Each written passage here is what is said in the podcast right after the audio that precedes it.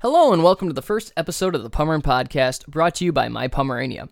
Today, we're going to discuss using and accessing church books and civil registries to obtain vital information. Many questions have arisen as to the fate of specific parishes and registry offices. Rumors have led to the belief that most records have been destroyed in the region. But is that truly the case? Stay tuned to find out.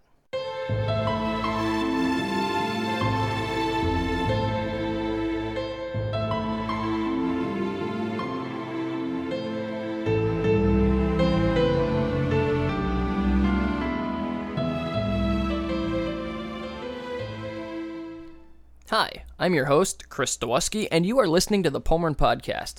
Today, we're going to tackle the issue of vital records in Pomerania.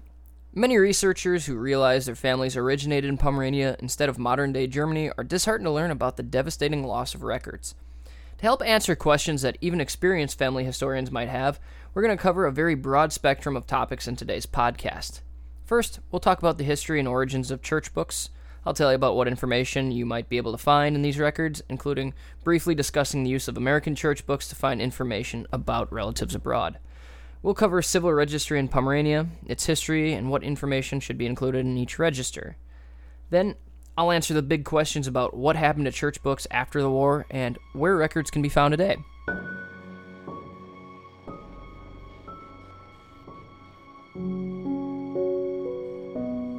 Prior to the Second World War, churches throughout Pomerania maintained church books dating back to the 16th and 17th centuries. To understand how many records were lost in the war, one should look to Dr. Martin Wehrmann's exposition, Die Kirchenbücher in Pommern, which was featured in the 42nd edition of the Baltische Studien in 1892. His article outlines quite a number of church books and when their births, marriages, death records began, and the earliest being the Ehebuch of Wolgast Parish Church, beginning in 1538. While the title would suggest it to be a marriage register, it appears that the book was actually a death register. Unfortunately, according to the Hinter Pommern website, Dr. Wehrmann's article is filled with errors and inaccuracies. It should also be mentioned that Pomerania was predominantly a Lutheran region, however, Catholic church records do exist, but they're not as numerous. In 1616, the Peasants and Shepherds Ordinance also helped further the keeping of records by the church. The resolution required all parish clergy to keep a separate book to record names and events which took place in their parish district. The earliest church books in Pomerania began around 1640. However, many church records were lost due to fire or military action. The Thirty Years' War devastated large portions of Pomerania, leading to the destruction of records before the mid 1600s. Fast forward to the Napoleonic Wars. Civil records became mandatory around this time, and churches were required to make a second set of church books as insurance. The duplicate church books were stored in a separate location and later in larger repositories. The earliest of these copies started in 1794, though some churches might not have compiled them until between the years of about 1800 and 1820. Duplicate church books did not contain the most accurate information.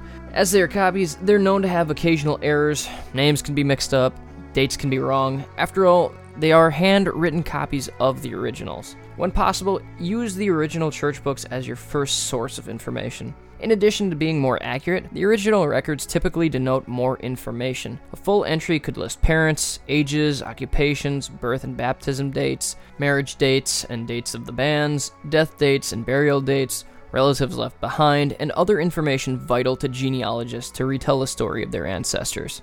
In America, church records would detail the history of early German settlers. Researchers at the Brigham Young University estimate that 65 to 76% of historical local church records contain information related to the immigrant's exact place of birth. These Lutheran church records can be used to fill in the gaps where records abroad have been destroyed if a relative's immigration can be substantiated. Now, if you're lucky, entries might contain information about parents or other family members back in Pomerania. If you are relying solely on the indexes from Ancestry, Family Search, or other websites, consider reading the actual pages of the church books instead. If you're on Ancestry.com, it's really easy to do. You click on View Record, and up at the top there's a little navigation pane with numbers that tell you which page you're on. You can just cycle back and forth through those. A wealth of unindexed information can lead to more discoveries and help you uncover your roots. A great example of this is for the Zion Lutheran Church in Hudson, Iowa. Several immigrant families who settled in the area came from Podewils and Kreis Belgard. You might ask, why is this important? Well, In the case of Podewils, all records from its church and parent church in Rarfen were lost after the Russians began expelling ethnic Germans at the end of World War II. So, records from censuses, immigrations, and especially from early German American churches can be of great use to fill in gaps for known information about villages within different parishes. But, like I mentioned, further information outside of the usual scope of Ancestry.com might not be included in the indexes. To find this information, it requires a little bit of work on your part. I would highly recommend reading the individual pages and copy information from them directly when possible, as this is going to help you as a researcher start to see patterns in families and family history. In addition, sometimes records are mistranscribed, and it'll just verify for your part that yes, the dates are correct or the spellings of names were what they actually said they were. So, what information is included in church books? Honestly, it depends on how good of a record keeper the pastor was at the time. Some records contain only a birth date or baptism date, and sometimes only including one or the other, but not both. In older records, birth months might be referred to in their Latinized version. For instance, Tenbris or Tenber, or said in German Zainbris or Zainber, do not refer to the month of October. These are based on the older date system in the Julian calendar, where the calendar year actually began in March. So, with the switch to the Gregorian calendar and the year starting in January, these numerical names for the months refer to the Latin prefix sept for 7, octo for 8, novem for 9, and decem or decem, like the word decade, for 10. Hence, when reading month names and records recorded in Latin, it's crucial not to make the mistake of reading it in terms of the current calendar system, but to look back to what was being used at the time the record was recorded. Each record was also prepended with a position number to ensure that entries were not fraudulently added to the church books or removed at a later date. This layer of protection can help genealogists when tracking missing pages or pages that are out of order. Mostly and commonly, these numerical listings are utilized by family history researchers for quickly citing records. Depending on whether a family had a book in the church, a number might also be added for the family group in the Ortssippenbuch, uh, the OSB, or Ortsfamilienbuch, which is abbreviated OFB. Spellings of family names might also be altered depending on where the pastor came from. Pomerania was a predominantly Plattdeutsch speaking region. It was sometimes difficult for the pastor to understand the spellings of names, notably if he came from a region that spoke High German. Names of Slavic or Wendish origin could be especially difficult for him to transcribe. This can lead to a variety of spellings for the same family name, within the same church book, and sometimes even within the same record. Only further creating more of a problem for genealogists is that the average person was not literate. They could not read or write, and this extends as far as not even knowing how to spell or sign their own names. Some would sign with an X to denote their mark. With illiteracy being this prevalent, it's not a wonder that the spelling, or even the simplest names, would change over the course of history. Birth records would list parents and their professions, the given names of the child, godparents known in the German language as Taufpate, and the birth date, baptism date, the village the parents were from, and additionally, other information could be included in the margins, such as if the child was legitimate or of illegitimate standing. Records might denote that the child was adopted or claimed by the father, taking on his name. However, in my research, I've not seen many instances of this. Rather, I've noticed that the mother's maiden name follows these illegitimate children throughout their lives and sometimes overlooked, these types of records and church books can also help you record the parish church and the faith of the parents. It should be noted, however, that sometimes Lutherans or Catholic churches were the place of registry for both faiths if another church was not nearby. Marriage records could indicate a plethora of information. Names of the bride and groom are always listed in older books, I've seen marriages as a list with no other information. However, marriage books will typically also list more information, including the day of the marriage or consummation. Uh, the groom's father or profession might be listed, while more commonly the bride's father was named as giving consent to the marriage. You know, why this is the case, why the bride's father and not the groom's father was listed, why that's the case, I'm not sure. One would assume that the groom's father also giving permission would be named, but that's not always the case. The bride and groom's ages are given, though they're not always accurate. I would also believe it to be a rare occurrence if the birth dates of the couple are listed. Professions of any person named in the entry are common. Uh, with surviving copies of books, dates of marriage banns, that is, the proclamation of the couple's intention to marry, might be listed, but are by no means included in every duplicate church book. So, one other grouping of facts that could be referenced is whether the person had been previously married, widowed, or separated, and if any children were being brought into the marriage. Now, death records in the church don't hold as detailed information as they do in civil registry books. For example, while parents might be listed in death records, the vast majority of death entries in Pomerania that I've seen do not list these vital facts in church books. Additionally, places of birth are rarely mentioned, so it can be hard to establish where a person was originally from. Now, this might be because only the duplicates are surviving for a vast number of regions. However, in my experience, I haven't seen anything different to that. Even the age can be notoriously wrong depending on how much information was known by the informant. I've heard a number of people say that relatives back in the 1700s knew their ancestors, but the more I personally dig into these kinds of questions, the less I believe death records to be as accurate as people hold true. The date of death and burial should be listed. Additionally, the cause of death might be mentioned along with the names of those deceased or left behind. This would be written after the word Erben, which means inheritance in German. More information could be given for the children, their professions or locations, and for females if their names change because of marriage. Sometimes, confirmation registers will have survived. These can help predate births from before church books began. For example, a church book that starts in 1810 would only have births from that year forward. However, if confirmation records existed for those years, it can help you go back approximately 14 years. These records should contain the date of birth of the confirmand, place or current location, and the father's name. Now, not all records were kept within the main church book. Jews tended to live in a larger city, so their vital records were typically maintained within the book for the synagogue. There's also a book for dissidents, people who dissented to the church, or those who were excommunicated would have their entries for civil registries contained within the dissidents book. There were a small number of these people registered to books such as these, and one example of this can be found within the Köslin district. Church records would later be complemented by the Standesamt. This is a German name for civil registry. On October 1st, 1874, Prussian held territories established civil registry for its inhabitants. Germany as a whole established civil registry on January 1st, 1876. The Standesamt took over the role of recording births, marriages, and deaths. It's important to mention that these civil registry offices kept second sets of records for safekeeping. It's possible that church records after 1874 survived, however, it's exceptionally unlikely except in a very few specific cases. In my own research, I've noticed that church records from the surrounding areas of Stolp have more records post dating the addition of the Standesamt. Church documents from the Köslin area suffered heavy losses and will typically not have many surviving records, even from duplicate church books. The outlier in this case seems to be Kreis Neustadt, which has heavily preserved stocks for a number of its parishes. Going back to the importance of the Standesamt, Vital records were held by these civil registration offices. The Standesamt was not just a Pomeranian concept, it was an institution implemented by the German government throughout the entire nation. The type of information included in each register varied by year. In the first years of implementation, there seems to be no standard format that registry officials followed. Especially with death records, parents might not be listed. Information in the earlier years tends to be vague, offering few clues when it comes to an ambiguous identity. After all, how many Johanns, Karls, Friedrichs, and Wilhelms were there? But let's dig a little deeper to understand just what information you are likely to find in each set of books.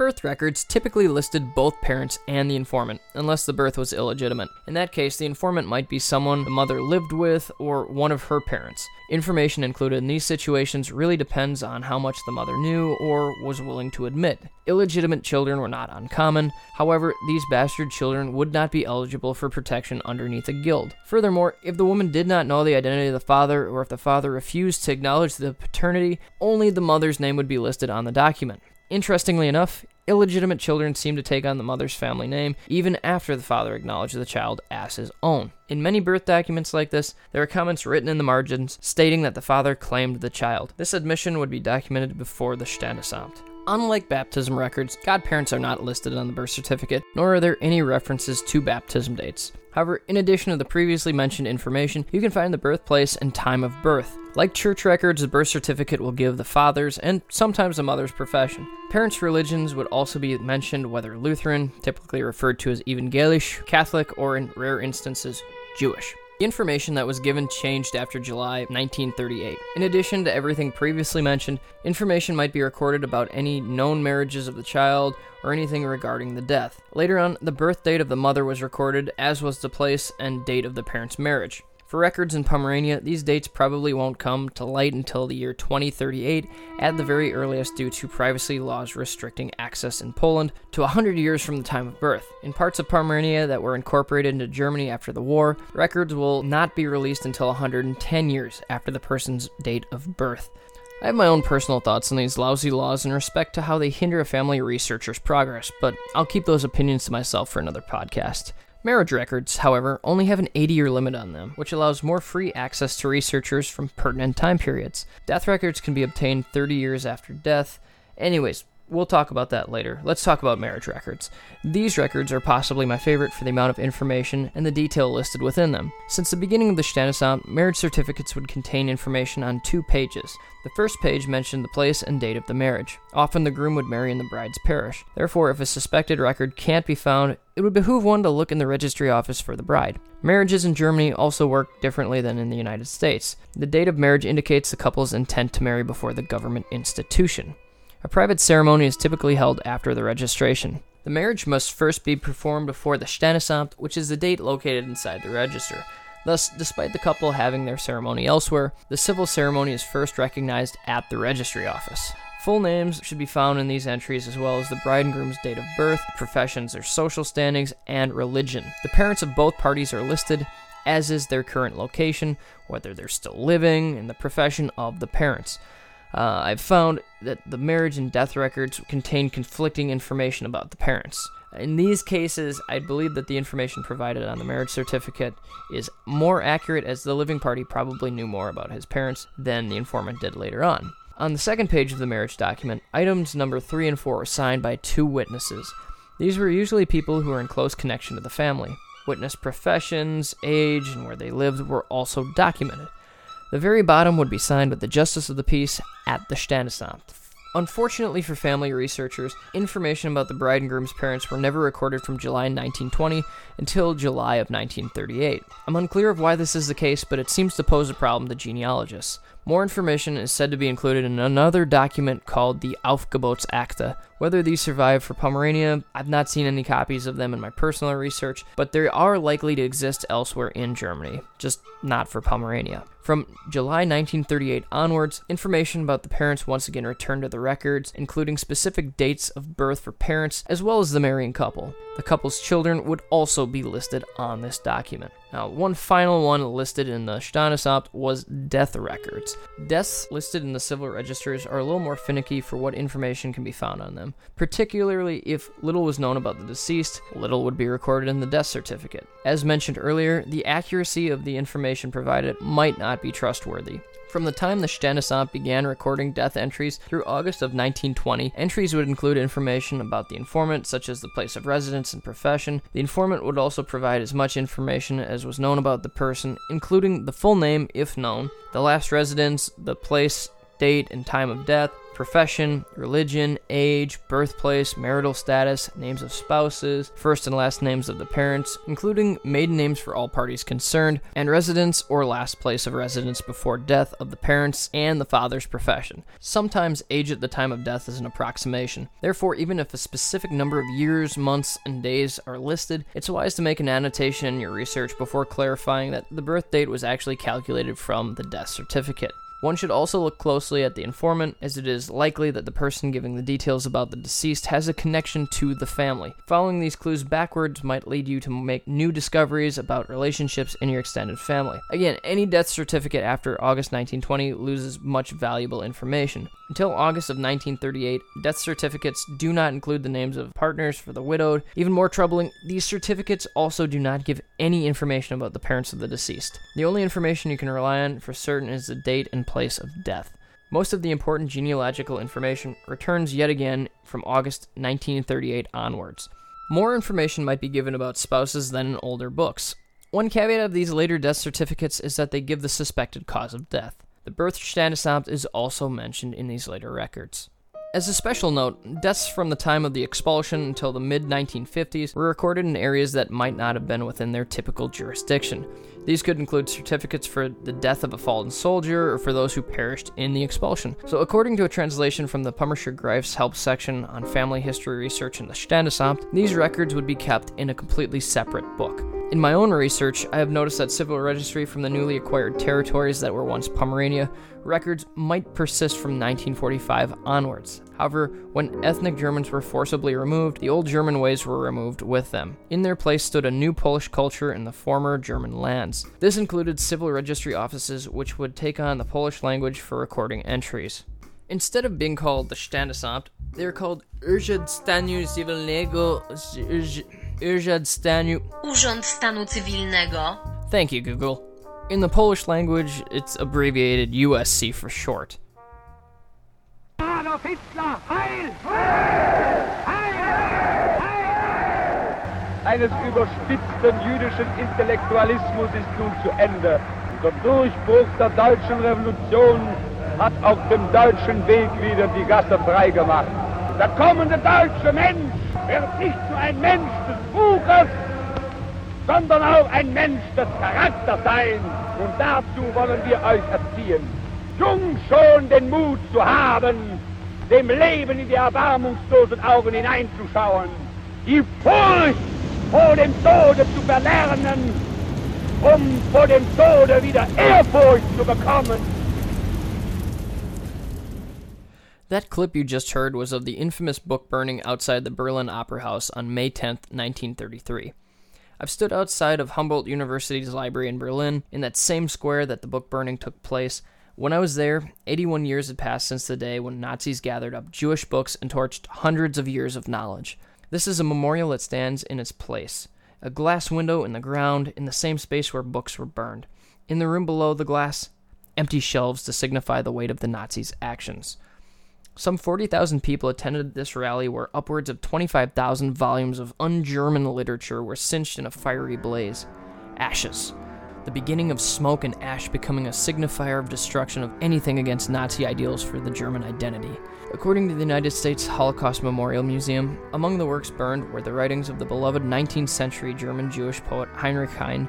In his play from 1820 to 1821, The Almansor, the famous admonition, Dort, wo man Bücher verbrennt, verbrennt man am Ende auch Menschen, where they burn books, they'll ultimately burn people. Paramount to the flight and expulsion in Pomerania and the destruction of records is this Nazi ideal. The Russians raped and pillaged their way through villages of women and children. During this time, younger, more able bodied men were fighting in the war. This left older men and the elderly. It must certainly have been a frightening experience to survive the atrocities committed as the troops feasted on the spoils of war. Mayors were shot. Women and children were used by the soldiers as they pleased, drunk on vodka and filled with Stalin's propaganda against the Germans. Buildings burned, manors were raided and looted. Fires roared, destroying churches and their records. When the Soviets marched through the villages, church books were thrown out into the streets, starting in the beginning of March 1945. Mostly, inhabitants did not try to pick them up. Citizens were being shot for minor reasons, and so people feared for their lives more than for the fate of their registry books that were being purged. This was the case in Mickrow, a village in Kreis Stolp. Comparatively, books in the villages of Yasen were thrown out into the street and burned. This is the stark image that's painted, where Germans tried to erase Bolshevik ideals, the Slavic population and the Jews, just to name a few, the Russians and the Poles tried to systematically erase all traces of German culture after the war. This included hundreds of years of church books containing family histories, which of course was a pertinent idea of the Nazis' political movement. However, I would suspect that the reason the Soviets destroyed so many books had less to do with removing all sources of German genealogy in the region and had more to do with their hatred of the German people in general. According to my cousin, a survivor of the war whose family survived the expulsion, the Poles were instructed by the Russians to make away with the German way and start fresh. Some of the people in the Polish lands would actually be displaced Ukrainians who resettled there from where the Russians had marched through. To this end, and to erase the German memory from Pomerania, the Polish government set up a ministry for the recovered territories and a repatriation office. Duplicate church books were handed over to the responsible district courts. Some of their fates are unknown. The following is an excerpt from In Search of Your German Roots, a complete guide to tracing your ancestors in the Germanic areas of Europe. In the fall of 1944, when it became obvious that the area was in danger of invasion, the church authorities in various centers, Königsberg, Danzig, and Stettin, ordered the ministers of the evangelical churches to bring all the records for shipment to the west in the areas of Rhone, near Frankfurt. The great majority of the ministers complied, and the books were stored in mine shafts. After the war, the Kirchenbücher were damaged by thieves, arsonists, and many were destroyed. No list had been made of the books deposited, so it's not known which were stolen or destroyed and which were retained in the original churches. Königsberg, which had 19 parishes, and Stettin, which had 22, are virtually complete. Danzig has some surviving records as well, but the collection is nowhere near as complete. I suppose the reason for all of this is that when the church authorities were instructed to hand over their books, some of the pastors refused to comply out of fear that the records would be used to identify targeted non Aryan groups. When the war was over, the Mormons instituted a search for church books and were even provided with help by the Soviet government to transfer these books by truck to Berlin. It was at this time that the LDS Church were given permission to microfilm the books. In terms of civil registry that have survived, the numbers are not great, but more Standesamt records survived the war than did church books. The books for Vorpommern continue to be maintained by local offices. Many were destroyed or lost in Hinterpommern before 1945, though some can still be found in local registration offices in Poland today. Others were turned over to the district courts in German times, but were given back to local offices after the war. Books that are older than 100 years are supposed to be turned over to the Polish state archives. This can be a little problematic though, as some volumes of books are considered an entire set and are not easily or readily accessible until 100 years after the last book was created. So, where can church books and civil records be found today? I would point our listeners first to the Pommerscher Greif's website as they continually update a master list of resources for their researchers. They have books partitioned by church and by civil registry, by Kreis, and which ones are online. However, just because they don't have a listing for the area you're researching doesn't mean that the resource doesn't exist. For example, Gemeindeblätter or church newsletters can be a secondary source of information where church records lapse. If you search WorldCat, you might be able to find a few surviving copies. The first place to look for records online outside of Ancestry, Family Search, and Archion should be Metryki Genbaza. Many records from all over Poland are stored on this website. Szukaj w Archiwach and Archive Portal Europe can be helpful to search for records online. Some even may be posted to Szukaj w Archiwach. However, some of these records are also found online on the Köslin or Szczecin archives web pages. For Stettin, full sets of church books can be manually searched through. Other archives that can be of help are in Greifswald, both the state archives and the church archives, that is, the Landeskirchliche Archiv, not to mention the university library that can be of immense help. Some church books are stored in Leipzig at the Zentralstelle for Genealogy. Many of these records can be found online in one location or another, at least for church books, with only a few exceptions in between. Up until we had the Arnhausen parish photographed, no copies existed outside of the Stettin archives. Likewise, another case I'm aware of is for the church book of Grunewald in Neustettin. Civil records for the Standesamt seem to be coming online more and more every day. Unfortunately, underneath an agreement between the Pommerscher Greif and the Coastal Archives, books will not be placed online until they're indexed. It begs the question of what happens to places where few people are searching. Will they ever come online? Are they just going to sit in a repository forever? What really happens with them?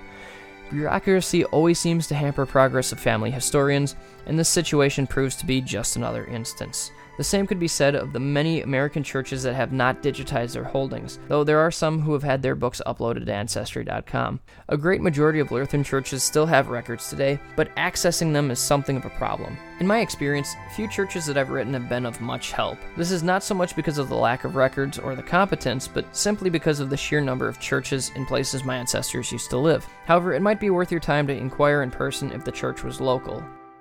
Well, that about wraps it up for today's episode of the Pommern Podcast.